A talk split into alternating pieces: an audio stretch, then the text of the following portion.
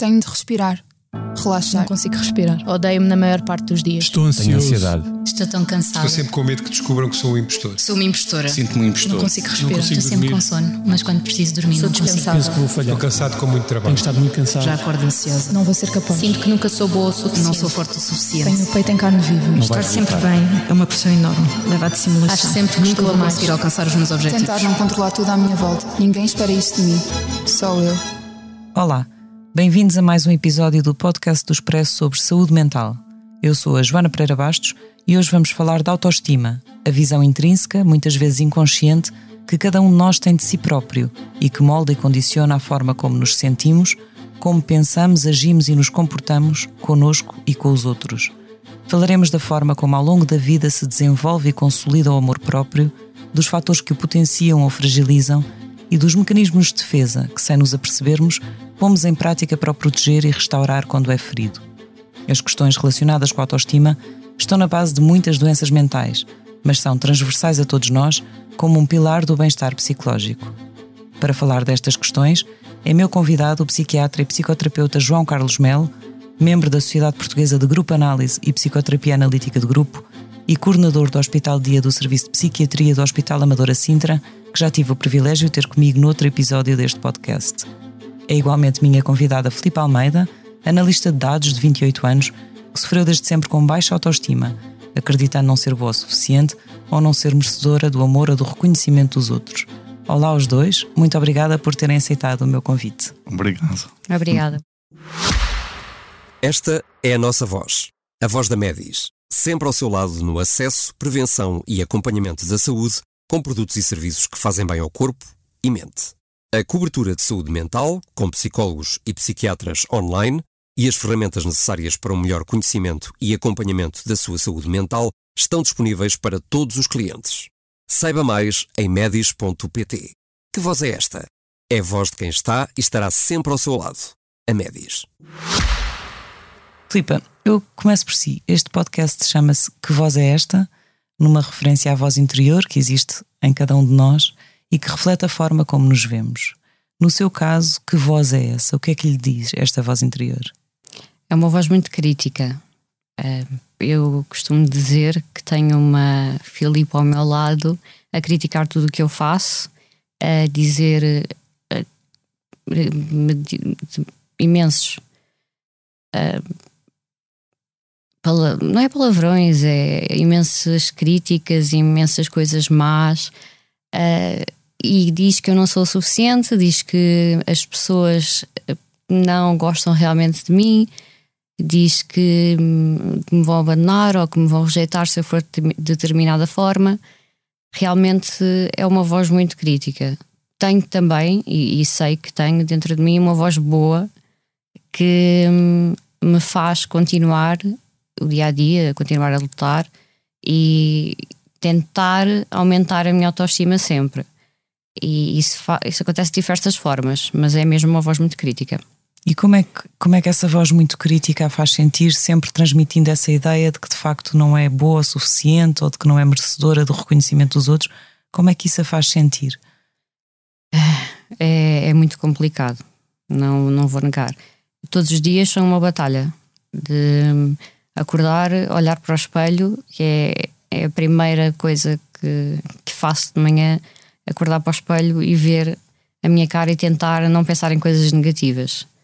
Eh, no trabalho também é uma, é uma constante crítica porque eu quero ser, eh, quero ser boa o suficiente, muitas vezes tenho que ambicionar para ser a melhor, eh, porque boa o suficiente já não é já não é o suficiente e então é muito complicado lidar com esta voz.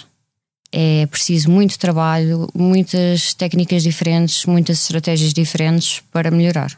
Hum. E como é que esta baixa autoestima acaba por condicionar ou afetar o seu relacionamento com os outros, seja em relações de amizade, familiares ou amorosas, por exemplo? É muito complicado porque eu tenho sempre medo do, do abandono, é o meu maior pânico. É que as pessoas me rejeitem, me abandonem, que não me considerem o suficiente para ser uma amiga minimamente boa e que, bom, normalmente eu sinto que dou mais às pessoas quer em termos familiares, em termos de amigos, em termos amorosos, eu dou mais de mim às pessoas do que aquilo que recebo. Uh, por acaso tenho a sorte de ter uma família muito compreensiva uh, que percebe quando eu vou pelas espirais negativas de, falar de mim de uma forma mais brusca, eles ajudam-me e tentam puxar-me para cima. E, apesar de eu sentir aquele sentimento de abandono e rejeição muitas vezes, eles te, fazem sempre para que eu não sinta isso. Tentam, tentam sempre fazer o contrário. Agora, em relação a amigos, por mais que eles tentem, já é mais difícil acreditar. E relações amorosas, neste momento, não tenho porque não, não estou a conseguir. E costumam dizer que precisamos gostar primeiro de nós uh, antes de estar com outras pessoas. Mas esse, esse sentimento, esse medo de abandono, faz com que tenha muita dificuldade em entregar-se aos outros, ou pelo contrário, que tenha uma grande sede de entrega e que, portanto, se, lá está, dê muito de si na esperança de receber na mesma proporção, digamos assim? Dou muito de mim. Dou, dou imenso de mim até não ter mais e espero receber. Nem precisa de ser na mesma proporção, mas acaba, acaba por ter aquele desejo de que pelo menos algo que seja visível, algo que eu consiga sentir uh, de retorno. E às vezes as pessoas dão, mas para mim não é o suficiente porque lá está, uh, eu estou a pensar que elas só estão a dar porque são simpáticas, uh, porque é, é, é o papel que têm que fazer, mas na realidade não é nada do que sentem. Ou seja, que na realidade não gostam de si. Sim. Uhum. Daquilo que recorda da sua infância, já sentia em criança essa falta de amor próprio? Já. Um, quando eu tinha uns 5, 6 anos, acho que foi aos 6 anos, eu descobri que o, o meu pai, pronto, conheci o meu pai pela primeira vez, eu não sabia quem era o meu pai, e hum, o que é que isso trouxe associado? Muitos sentimentos que eu na altura não reconheci, só na adolescência que comecei a perceber, uh, sentimentos de rejeição por parte de, dos meus colegas, por exemplo. Se eu faltasse um dia à escola, no outro dia já não eram meus amigos e coisas desse género de crianças. Mas ali estava escondido, subtilmente, uh, aquela sensação de abandono e de rejeição, aquele medo começou a crescer a partir daí e eu nem eu nem percebi. Só mesmo na adolescência é que comecei a perceber o porquê de todas as coisas estarem a acontecer. Mas, ou seja, o, o facto de não ter tido esse relacionamento com o seu pai durante, durante os primeiros anos de vida e depois de o ter conhecido mais tarde, fez-lhe sentir esse sentimento de, de, rejeição por parte dele e depois acabou por transpor isso para a generalidade das pessoas, na generalidade das suas relações, Sim, é isso? Exatamente. Um, porque hum, quando ele teve a oportunidade de, falar comigo eu senti que não foi uma oportunidade muito bem aproveitada. Podia ter sido melhor aproveitada, tanto da parte dele, mas da minha parte também, mas como ele era o adulto e eu era a criança, acho que devia ter sido melhor aproveitada por ele. Uh, e depois lá está, passando a parte do pai, depois vamos para a escola, uh, sétimo, oitavo e nono ano, e o que, é que, o que é que passamos todos a sofrer? Bullying, porque as crianças são, são como são, dizem tudo aquilo que pensam e isso vem reforçar todas as ideias que eu tinha anteriormente. As tais ideias de que não tinha valor, de que não tinha. Exato. Não era boa não estava à altura. Não estava à altura dos outros. Isso. Etc. Doutor João Carlos Mela, a Filipe falou aqui da sua infância e da forma como esse sentimento de abandono uh, acabou por moldar a visão que tem de si própria. E de facto é sabido que esses primeiros anos de vida são determinantes nesta construção da, da autoestima. Uhum. Exatamente como é que se processa esse desenvolvimento do, do amor próprio? Nós temos essas necessidades muito profundas desde que nascemos. Nós, seres humanos, os animais não têm. Uh, temos uma necessidade muito profunda de sermos especiais, de início para os nossos pais, para as pessoas que cuidam de nós e, e, depois ao longo da vida também. Muitas vezes isso, enfim, com as circunstâncias normais da vida, não é possível dar continuidade a isso, mas estamos sempre à procura nas relações amorosas, nos momentos de paixão um, e, portanto, uh, é, toda a fase da infância é, é, é determinante como disse, mas a autoestima começa a formar-se mesmo antes da pessoa nascer. Como? pela expectativa positiva que os pais têm em relação ao, ao filho que vai nascer, quando têm aquele sentimento de que, como quer que seja, bonito, feio, inteligente, não inteligente, vai ser o mais especial. E, portanto, o, o, bebê de início não tem a capacidade adulta para raciocinar, obviamente, mas vai, vai construindo dentro de si uma determinada autoimagem, um determinado autoconceito que não se pode dizer ainda por estas palavras que, que seja no bebê, mas é assim que se vai formando através dos olhos da mãe, como se fosse um espelho. E, portanto, conforme aquilo que a mãe uh, devolve, assim a criança vai uh, construindo a sua própria autoestima. Como quer que uh, seja, vai ser aceite por aquilo que é. Depois, à medida que vai crescendo, é preciso que a, criança seja conhecida, ou seja, que os pais olhem, eu falo dos pais de uma maneira geral, os cuidadores, não é? Olhem para a criança como ela é, percebam como ela é, eh, porque há pessoas que olham para outras e não as veem, veem como se fosse um prolongamento de si próprias, eh, como ela é e eh, com reconhecimento é preciso conhecer e é preciso reconhecer. Reconhecimento uh, tendo em conta uh, as especificidades, as particularidades que cada pessoa tem. Portanto, é uma dedicação, um amor, um orgulho uh, por a pessoa, a criança, neste caso, ser como é e não condicionalmente. O que é que acontece muitas vezes? as crianças são portanto, avaliadas de uma forma muito positiva e são muito investidas afetivamente, condicionalmente, se se portam bem, se têm boas notas, etc, etc. E às vezes a, a própria autoestima vai se formando em função disso. Quando isso depois uh, não acontece, uh, a autoestima vai muito abaixo. Quando a pessoa tem a sensação de que uh, eu só tenho valor como pessoa se tiver boas notas. Se não tiver boas notas, não é apenas eu sou boa pessoa, mas não tenho boas notas. Não, é eu não tenho valor, não presto. E, portanto, tudo quanto seja o reconhecimento, os elogios, aceitar a pessoa como ela é, tudo isso são, uh, portanto, fatores que vão condicionando a construção de uma boa autoestima. Depois, à medida que o, que o tempo for passando, as próprias realizações da criança, o feedback dos outros, as várias experiências vão contribuindo também para, para a autoestima. Mas há aqui, por exemplo, situações, uhum. lá está, situações de abandono, separação, portanto, episódios mais traumáticos durante a infância podem também ter um impacto muito negativo nesse processo. Sim, sim, tem um impacto muito negativo porque hum, o, a, a, criança, ao princípio, não só não se conhece e, portanto, precisa do feedback dos outros para fazer um juízo sobre si própria, mas em relação ao mundo, a mesma coisa. Por exemplo, uma criança que está a aprender a, a andar e a explorar o meio ambiente. Se os pais forem Uh, medrosos, sempre com muito cuidado. Não vais para aqui, podes cair. Olha, cuidado que vai acontecer isto. A criança torna-se medrosa, torna-se pouco confiante. Porquê? Uh, não é porque isso lhe foi transmitido geneticamente, não é porque esteja a imitar os pais, mas é porque a ideia que foi construindo do mundo é que o mundo é um lugar perigoso e então torna-se mais medrosa por causa disso. Por exemplo, uh, pegando no, naquilo que a Filipa disse, uh, tem uma boa família, uma família que apoia, que está com ela e tudo isso. Portanto, uh, isso tem a ver com o facto de um, haver uma parte dela que é a, a, boa voz, não estamos a falar de uhum. alucinações, uhum. não é? A boa voz, aquela que lhe permite continuar a lutar e a ter esperança e tudo isso, que tem a ver com essa base que foi criada desde, desde pequenina.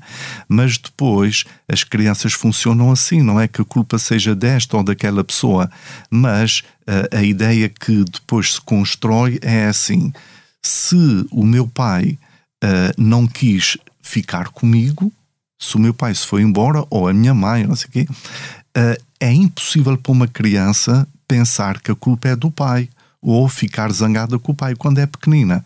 Aquilo que a criança pensa é: eu não tenho valor suficiente porque se eu tivesse, o meu pai não tinha ido embora.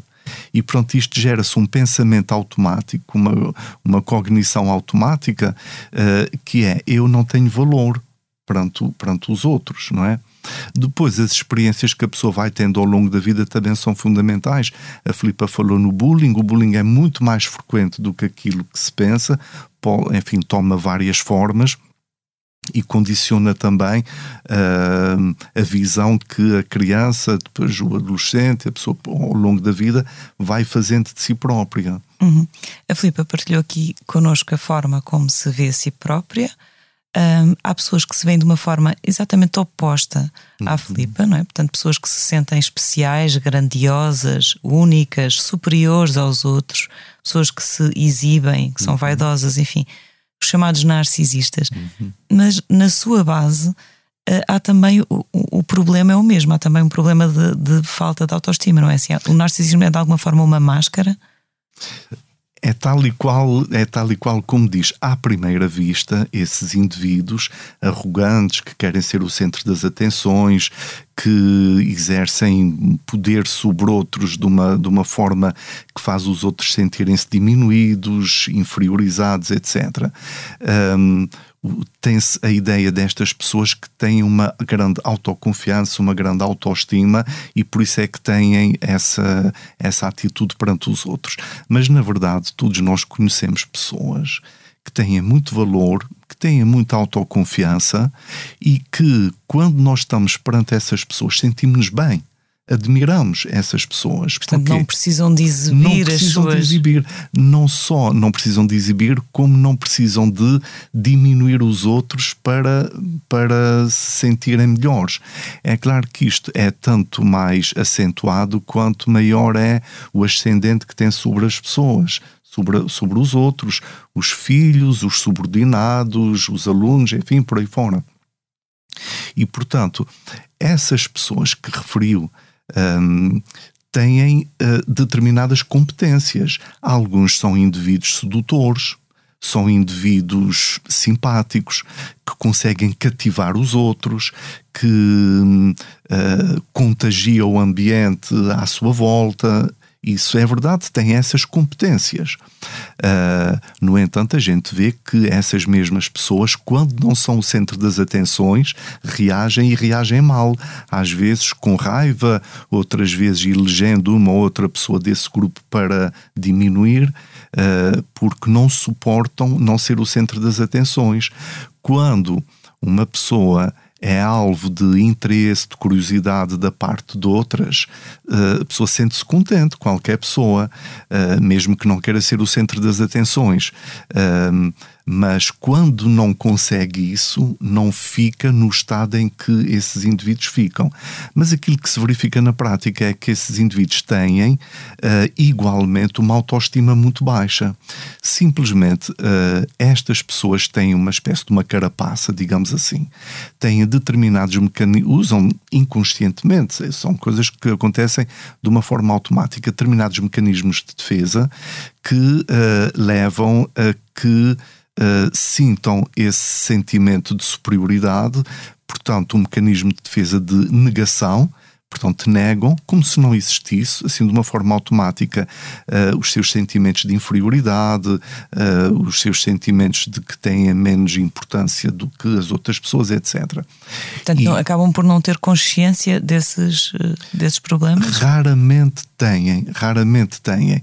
Uh, quando esses mecanismos de defesa, de recalcamento, de negação são muito fortes, a pessoa nem tem muita consciência que tem uma baixa autoestima, mas em determinadas situações uh, uh, tem só que depois usa novamente esses mecanismos uh, para ter ascendência sobre os outros, enfim, para os diminuir, para se alimentar deles. E para conseguir mascarar, ou seja, não, não permitir que os outros percebam as suas inseguranças exatamente, próprias. Exatamente, porque atacam para não serem atacados, diminuem os outros para que os outros fiquem anulados. Ora, se isto num grupo de amigos pode, pode fazer com que algumas pessoas se afastem. Quando se trata de uh, pessoas que estão dependentes, aí já é mais difícil as outras pessoas uh, libertarem-se disso, não é? Hum. E, portanto, Estas pessoas usam esses mecanismos de defesa. As outras têm uma autoestima baixa também, mas é uma autoestima que está muito à flor da pele. Uh, como se fosse uma pele fina, são pessoas muito sensíveis, uh, com sentimentos de inferioridade e que usam determinados mecanismos também para agradar aos outros, para voltarem contra si próprias os sentimentos, por vezes, de revolta ou de raiva que têm contra os outros, viram contra si próprias e idealizam os outros e, portanto, Uh, procuram por todos os meios não ser o centro das atenções, conformam-se às ideias, às opiniões dos outros, podem anular-se uh, precisamente para agradar aos outros, para que de modo nenhum sejam criticados, porque qualquer crítica faz com que a pessoa se sinta muito, muito ferida, muito magoada. Uhum. Uh, depois isto uh, é reforçado como uh, quando alguém familiares, amigos, etc., diz uh, fulano de tal fica melindrado com tudo o que se diz, é uma florzinha de estufa, não se não pode, se dizer, pode nada. dizer, nada. porque faz logo fita, fica logo amoada, etc. O amu é uma forma de agressividade passiva a pessoa está com uma grande zanga e o amu é uma forma de mostrar zanga sem mostrar, digamos assim. Ainda que em algumas circunstâncias seja um amu uh, amigável, se assim se pode dizer, como se fosse um apelo para a outra pessoa vir fazer mimo, digamos assim. Hum. Já agora, se me permite, um mecanismo de defesa que é usado por esses indivíduos mais arrogantes é um mecanismo de defesa poderosíssimo que acontece em muitas situações da vida do dia a dia, geralmente entre duas pessoas, mas por vezes de uma pessoa em relação a outras, que é um mecanismo que se chama identificação projetiva. O que é que isto quer dizer? As pessoas não têm as pessoas envolvidas, a pessoa com ascendente e a outra pessoa submissa, digamos assim, não têm consciência que estão a usar este mecanismo. Mas o que acontece é, essa pessoa com ascendência tem uma percepção mais ou menos consciente que é pouco inteligente. Depois usa os estratagemas que tem ao seu alcance para mostrar que tem valor, uh, exibe-se, seja de que forma for, uh, mas uh, essa parte, essa representação que tem de si de ser uma pessoa pouco inteligente, ponha na outra. Ponha inconscientemente, não tem consciência disso, ponha na outra. Exercem uma ação um, uma, uma persuasão, uma, uma pressão que também não se nota, é uma coisa muito subtil sobre a outra pessoa. Vamos imaginar, por exemplo, que... duas amigas, não é? Em que uma amigas. parece muito confiante, mais inteligente, etc. Exatamente. E a outra mais, mais passiva, mais silenciosa. Exatamente. E, portanto, para elas e para todas as pessoas que as conhecem, a primeira é confiante, inteligente, com capacidade, e a outra submissa. Menos. Uhum. E, portanto, a tal aparentemente mais confiante põe isto na outra, convence a outra que a outra não tem valor. Convence inconscientemente. Inconscientemente, e a outra fica convencida que é assim mesmo. Só numa terapia, numa relação de confiança, uma relação de amor, uma relação de amizade, eh, é possível, nas terapias de grupo é mais fácil ver isso, por exemplo, é possível a pessoa perceber que, afinal, a imagem que os outros me devolvem de mim não corresponde à imagem que eu tinha. As pessoas dizem que eu sou inteligente, que eu tenho valor, etc. E aí é possível a pessoa poder começar a sair demarcando disso. Quando consegue fazer e depois se afasta da pessoa que, um, que exerce essa ação negativa, a outra pessoa depois tem dificuldade em aguentar-se e sente-se diminuída, sente a baixa autoestima vir ao de cima e muitas vezes reage com, com raiva. Só para dar só um, mais um exemplo muito rapidamente. Nas situações, não é o que estamos a falar, mas o mecanismo é o mesmo. Nas situações de abuso sexual infantil, o que é que acontece? Uh, o predador que à primeira vista, do ponto de vista social, pode ser uma pessoa bem adaptada uh, e para todos os efeitos todas as pessoas pensam que é uma pessoa, uh, um bom cidadão, uma boa pessoa, etc, etc, e abusa da criança de uma forma perversa. Uh, a parte da culpa o indivíduo não sente culpa. Às vezes diz: é, eu tenho a minha consciência tranquila. Pronto, uma pessoa que abusa de uma criança, isto, isto não é válido porque não tem consciência, não pode dizer que tem a consciência tranquila. E, portanto, a criança, que não teve culpa nenhuma, sente-se culpada. Essa culpa da criança não é da criança, foi o adulto que pôs esse Foi uma transferência da, da, da, culpa para, para, a outra, para a outra parte. Temos vindo aqui a falar de, dos tais mecanismos de defesa, enfim, são, são formas que a mente encontra para proteger o amor próprio e para restaurá-lo quando ele é ferido. Exatamente. Por exemplo, quando há aquilo que se chama de ferida narcísica, não é? que são as uhum. agressões à autoestima, por exemplo, determinados acontecimentos como o abandono, a rejeição ou situações, por exemplo, sentidas como de humilhação, lá está, podem provocar.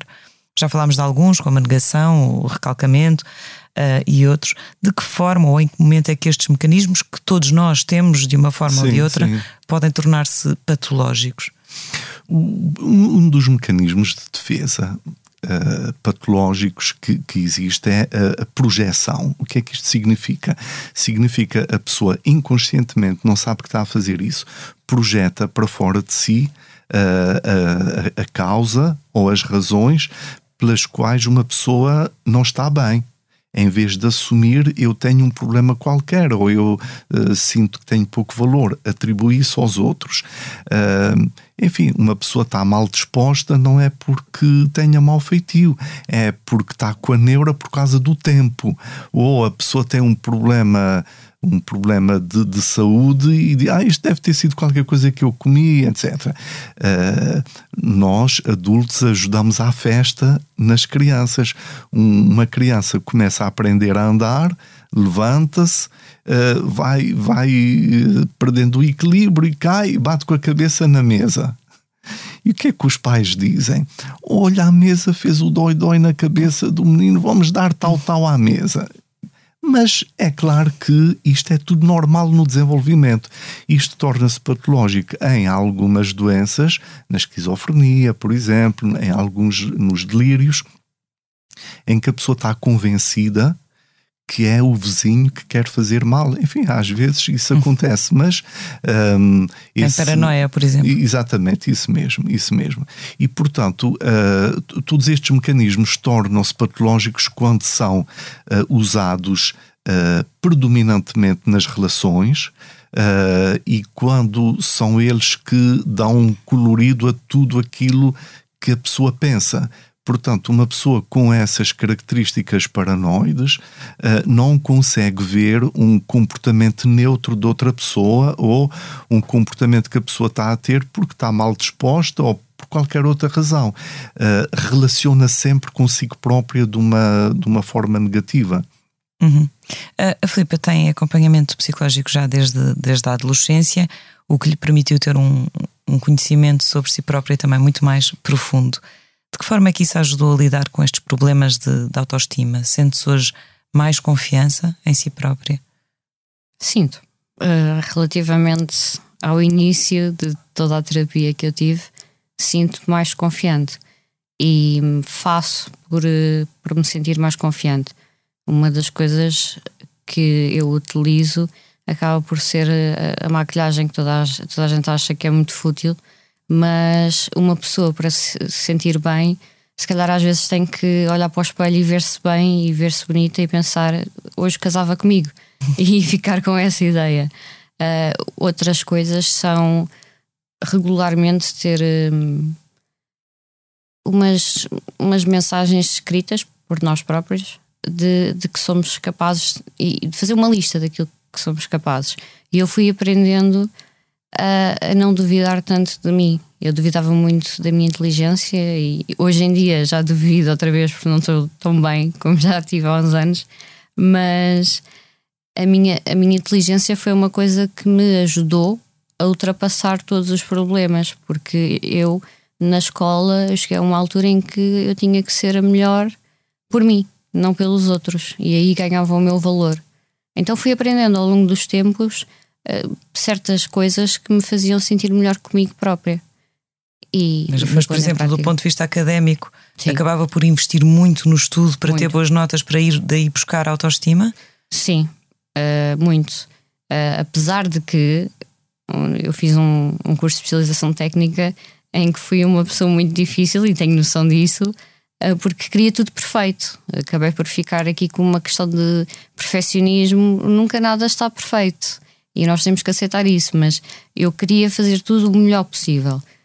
Por acaso, até me deu até me deu um bom resultado porque consegui acabar o curso com, com uma boa nota.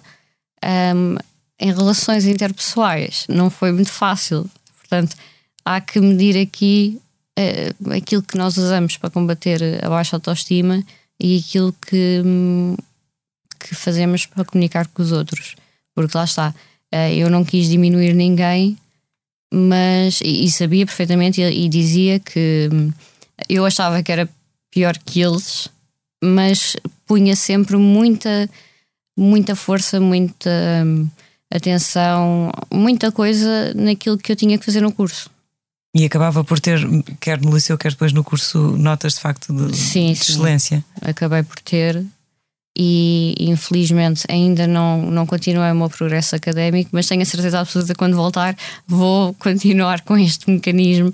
Espero que seja um bocadinho mais saudável na altura. É, é interessante porque, de facto, uh, eh, Dr. João Carlos Melo, aqui muitos, muitas das pessoas que aparecem como overachievers, ou seja, como prestações de, de, de excelência, seja na, por exemplo, na, na, parte académica, seja, por exemplo, em desempenhos desportivos, uhum. aparecem aos outros como pessoas extraordinariamente confiantes, quando na realidade, como nos estava aqui a explicar a Filipa, eles são hiper focados nessa determinada competência em que sentem que de alguma forma conseguem bons resultados, exatamente para ir buscar uma autoestima que de base tem, tem baixa.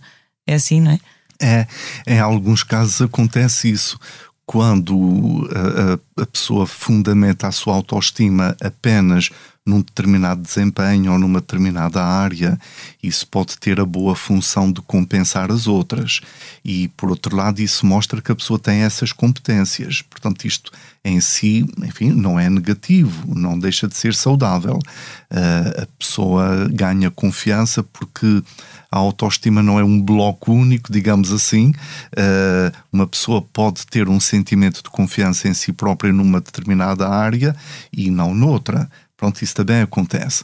Uh, e, e é até uma estratégia saudável quando uma pessoa tem consciência que não tem muito valor ou bons desempenhos numa área e foca-se noutra para compensar. O problema é quando é posto tudo, os ovos todos no mesmo cesto, se assim se pode dizer. Uh, porque quando a pessoa depois perde isso, não é? Um atleta que a partir de uma determinada altura já não tem o mesmo desempenho, ou aqueles atores ou atrizes que uh, põem tudo nos aplausos e na imagem, depois, quando perdem isso, quando a autoestima se baseou só nisso, quando perdem isso, têm uh, situações, por vezes, de depressões graves, precisamente por causa disso. Por isso é sempre bom uma pessoa uh, procurar investir, enfim, com a ajuda dos outros, procurar investir noutros aspectos de si próprio. E, enfim, e uma das coisas muito importantes a fazer nesse sentido é a pessoa aprender uma coisa que não é fácil, mas é possível e é extremamente importante, que é o quê? Aprender a lidar com os elogios. Uh, as pessoas todas precisam de elogios, mas nem sempre é fácil para uma pessoa lidar com os elogios. As pessoas disfarçam, ah, não é nada e tal, estás muito bem vestida, ah, assim, ah não, não, não, por acaso, não sei o quê, porque têm dificuldade em dizer, por exemplo, ah, obrigado.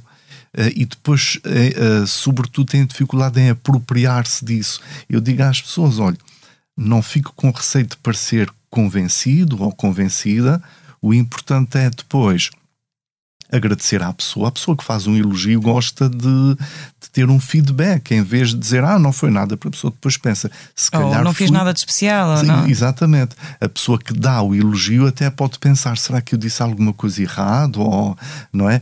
E, portanto, aceitar o elogio, agradecer, mas depois, quando estiver sozinha, saborear isso ir-se apropriando uh, dessas qualidades. Como estava a, dizer a Filipa, uh, às vezes as, as, outras pessoas transmitem a ideia de que a pessoa tem valor e a pessoa não acredita. ou desvaloriza, ou autocritica. E pronto, isto é uma coisa que também é possível. Ou usa, por exemplo, o humor autodepreciativo, não é? Está sempre. Embora eu acho que isso hum, pode ser usado de uma forma saudável ou não. Uh, enfim, eu não conheço pessoalmente, por isso não vou falar nesse sentido, mas toda a gente conhece uma pessoa que usa o humor num sentido depreciativo de uma forma muito saudável, que é o Nuno Markle. Uhum. O Nuno Marco às vezes autocritica-se e é uma forma muito inteligente uhum. de se aceitar e de lidar com os outros, não é? Uhum. Eh, como dizia na, na, na, introdução, de facto, as questões da autoestima são centrais em várias doenças ou perturbações mentais, como a depressão, a doença uhum. bipolar ou a perturbação borderline, por exemplo, mas de facto são transversais Sim. a todas as pessoas. Como é que acabam por. Como é que a forma como cada um de nós se vê a si próprio acaba por condicionar a forma como se relaciona com os outros? independentemente de, de, perturbações mentais, portanto, no, no pois, geral. Pois, exatamente.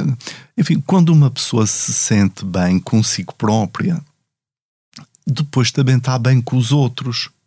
Uh, e torna-se mais fácil estar ela própria com os outros, como é.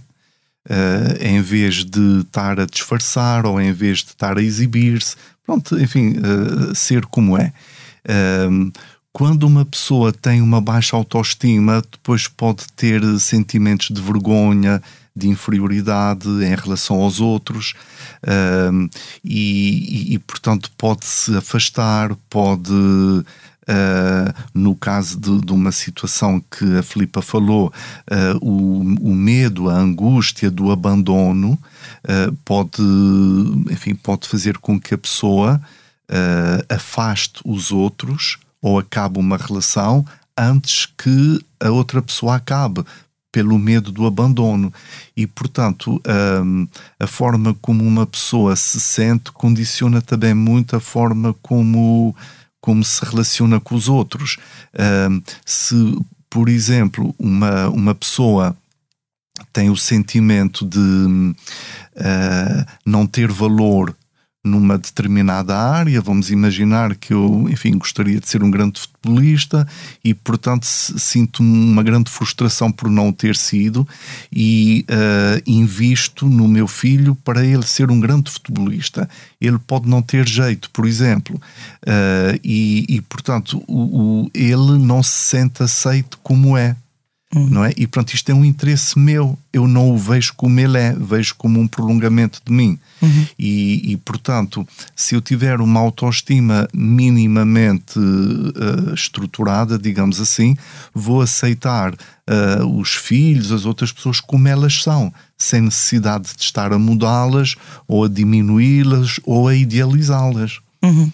Filipe, da sua experiência e daquilo que tem aprendido ao longo destes anos de, de acompanhamento psicológico, que mensagem é que gostaria de deixar a quem nos está a ouvir e que também se debate com problemas de baixa autoestima? A primeira é mais importante de todas, é pedir ajuda. É, é mais importante e é mais difícil. É, é muito difícil pedir ajuda quando temos um problema uh, que sabemos ser do foro mental. Ainda há muito aquele, aquele estigma. Mas hum, é, sem dúvida alguma, a parte mais importante, é pedir ajuda. A partir daí é começar a trabalhar nas coisas que, que identifiquem que, que possam contribuir para a baixa autoestima. Uh, lá está. Por exemplo, as questões de um, académicas, foi como eu fiz, ou a imagem que uma pessoa tem de si própria em termos físicos, ou, por exemplo, uma pessoa acha que fala muito quando está com os amigos e isso é péssimo então, começar a trabalhar em moderar, por exemplo, em vez de monopolizar uma conversa, começar a deslocar o foco para as outras pessoas. Uh, mas uh, eu acho que um, pedir ajuda ou trabalhar, começar a, a, reconhecer aquilo que combate a nossa autoestima e começar a trabalhar em relação, a, em vez de ser uma luta, ser uma coisa que, que vai juntar, por exemplo em, vez de eu sou má matemática, em vez de eu ser má matemática, se eu começar a trabalhar na matemática, vou, mesmo que não seja perfeita, vou ter qualquer coisa ali com que me possa orgulhar, vou ter um, um achievement, por assim dizer, uh, vai, ser, vai ser importante. Logo, isto é, é o que eu acho. Nós devíamos estar sempre a trabalhar em nós próprios. A terapia é muito importante nisso. E, hum, e outra coisa também importante é uh, pedir desculpa, e, e isto eu faço pessoalmente, mas pedir desculpa às pessoas que nos aturam, que é muito difícil ter a baixa autoestima e trabalhar nestas questões uh, e ter as pessoas ao nosso redor sempre à espera das nossas respostas de, uh, de, de, de medo de rejeição, medo de abandono, etc., porque levam mesmo muito connosco. Uh, portanto, Porque está sempre a precisar de validação? Sim, sempre a precisar de validação. Ou seja, a precisar que mostrem que gostam de si, que, que a Filipa tem, tem coisas boas, etc. E as pessoas com baixa autoestima têm que perceber uma coisa: é que todos temos as nossas vidas. Eu tenho que perceber isto. Isto é uma coisa que eu digo a mim própria todos os dias. Toda a gente tem a sua vida. E nem sempre temos tempo para estar, para estar preocupados com os nossos amigos, por mais que gostemos deles, ou com a nossa família, ou com os nossos colegas, ou com alguma coisa temos que também saber batalhar sozinhos e puxar por nós, ser os nossos melhores amigos. Uhum. Essa é a minha mensagem. O Dr. João Carlos Mel estava-me aqui a fazer sinal para terminar. Só, só para terminar, uh, a Filipa falou da importância de pedir ajuda. Uh, a Filipa pede ajuda, a Filipa tem, uh, colabora uh, empenha-se nas ajudas que tem tido, uh, tem uma boa família, como disse, tem pessoas que gostam dela e, e é uma pessoa. De, tudo isto, tudo isto ajuda, não é? O empenho dela, uh, e é uma pessoa muito inteligente, com um talento grande para a escrita, e tem uma outra qualidade que uh, é o que faz a diferença pessoas que têm problemas de autoestima e depois têm manifestações narcísicas, algumas, daquele, como a gente falou, é um, uma linha divisória entre os seres humanos. Os que têm bom caráter e os que têm mau caráter. Os indivíduos narcísicos com mau caráter são as pessoas mais perigosas que existem. As outras que têm bom caráter quer o, o, a autoestima, o narcisismo se manifeste de uma maneira ou de outra, uh, têm sempre um melhor prognóstico e as coisas correm sempre muito bem. E pronto, a Filipa tem muito bom caráter, por isso é que as pessoas gostam dela. Obrigada. Eu desde já queria agradecer imenso à Filipa a generosidade com que partilhou connosco os seus problemas de autoestima, agradecendo também ao Dr. João Carlos Melo mais uma vez a sua presença neste podcast. Infelizmente chegamos mesmo ao fim do nosso tempo. Obrigada mais uma vez por terem estado connosco. Na próxima semana estará cá a Helena Bento para moderar uma conversa sobre outro tema de saúde mental. Este episódio contou com a sonoplastia de João Luís Amorim. O podcast Que Voz é Esta tem consultoria científica do professor José Miguel Caldas de Almeida e está disponível em expresso.pt e em todas as plataformas. A todos os que nos ouviram, muito obrigada e até para a semana.